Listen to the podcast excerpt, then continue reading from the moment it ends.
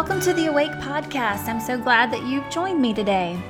You know, I remember as a little girl watching the movie Cinderella and that song, A Dream is a Wish Your Heart Makes When You're Fast Asleep. The dictionary defines the word dream as something that you've wanted very much for a long time or the possibility of doing something. And you know, as I've traveled around the world, there's something I've realized about dreaming. It's a privilege, it's a gift.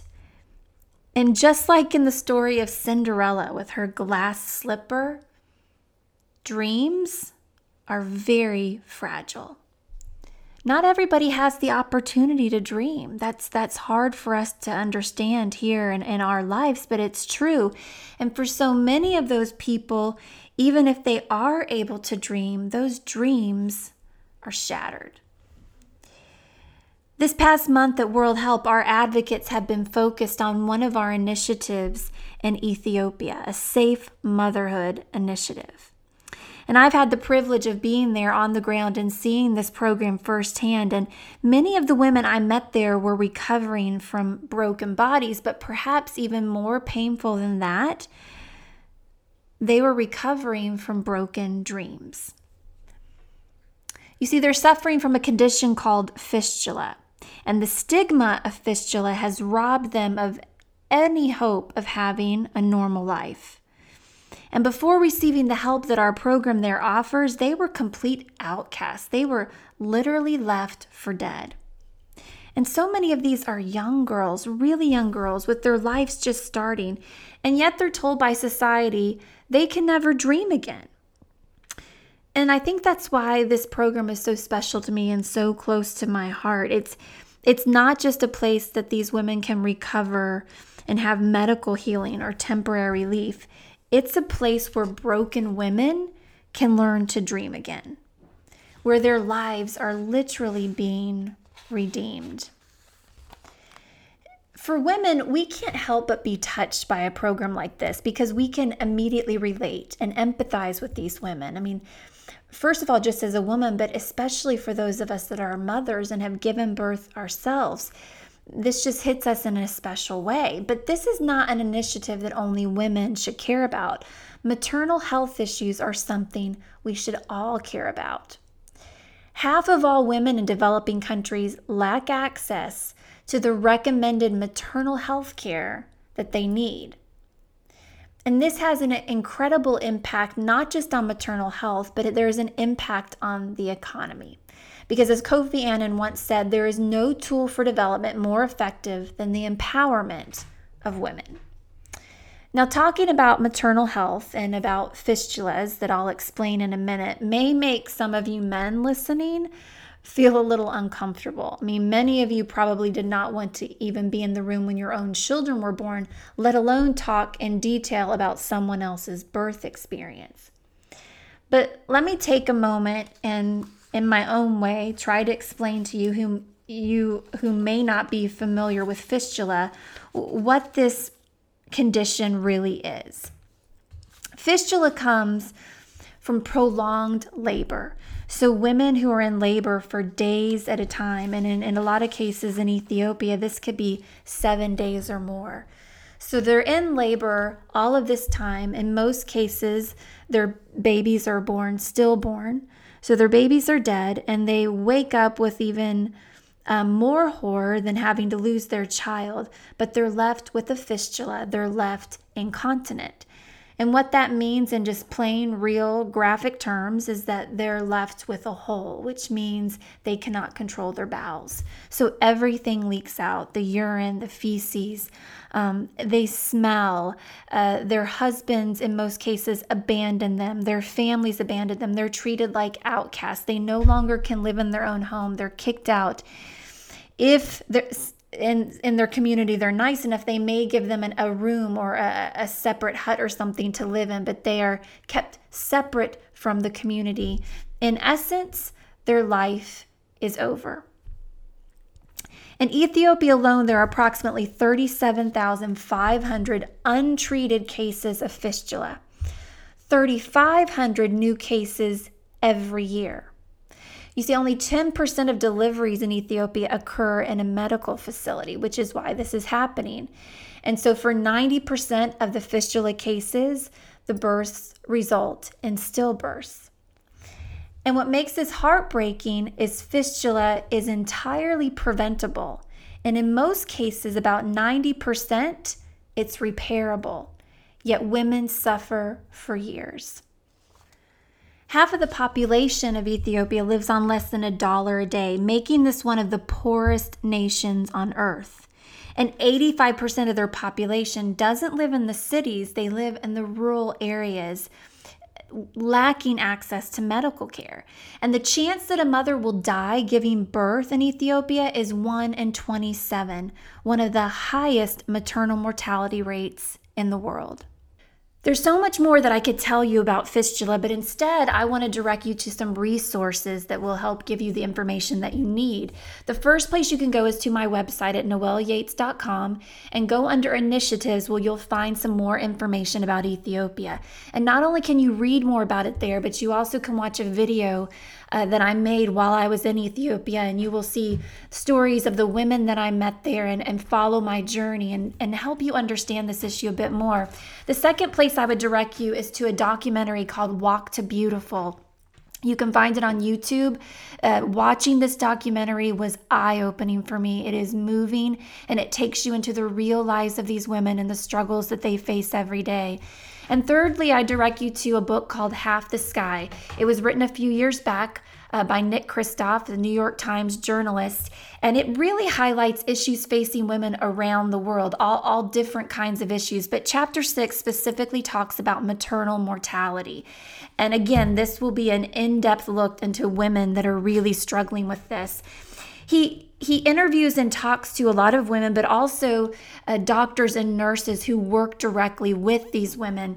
And one nurse in particular, he quotes it's a, a nurse and a midwife who worked in a fistula hospital. And she says that the fistula patient is the modern day leper.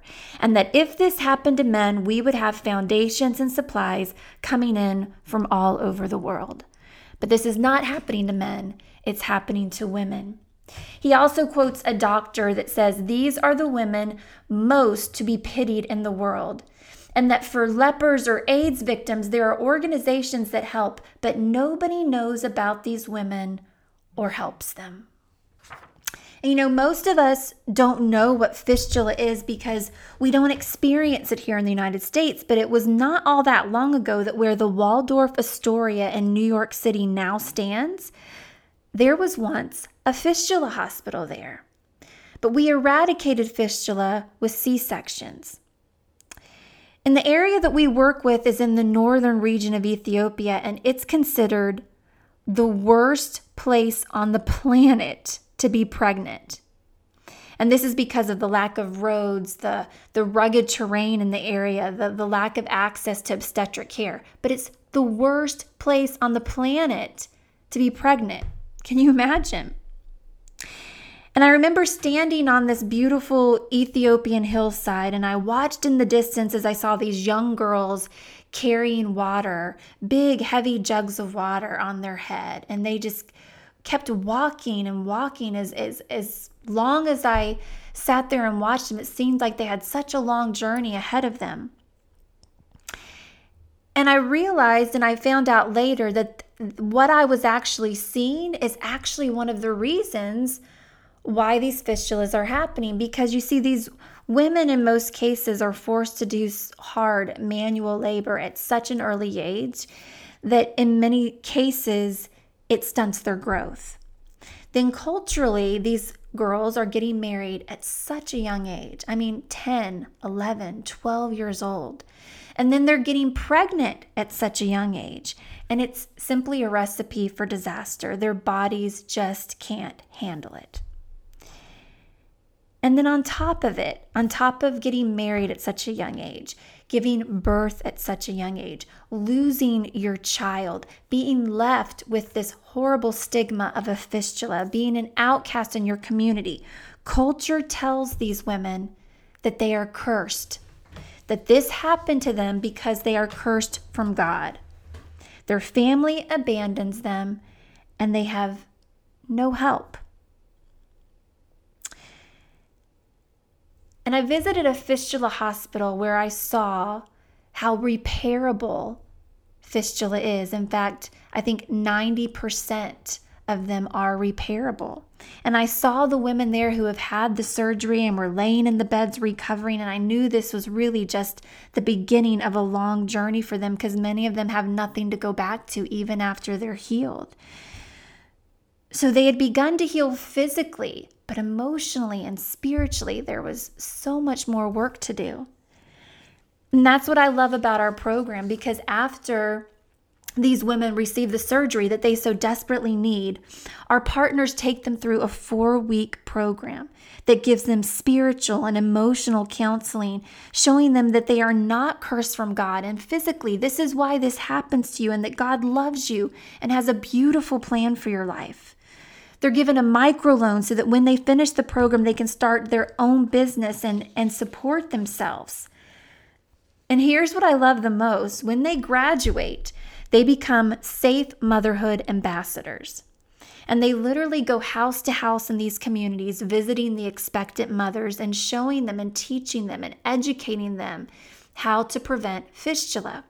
And I followed one of these safe motherhood ambassadors around in a community one day, and I went into this home with her as she visited this expectant mother. And she had a little book, and it was a picture book for the mothers that can't read. And it walks them through what's going to happen and when they should go to the hospital. And they give them little easy tips that when the baby starts to move in your belly, that's when you need to walk to the hospital.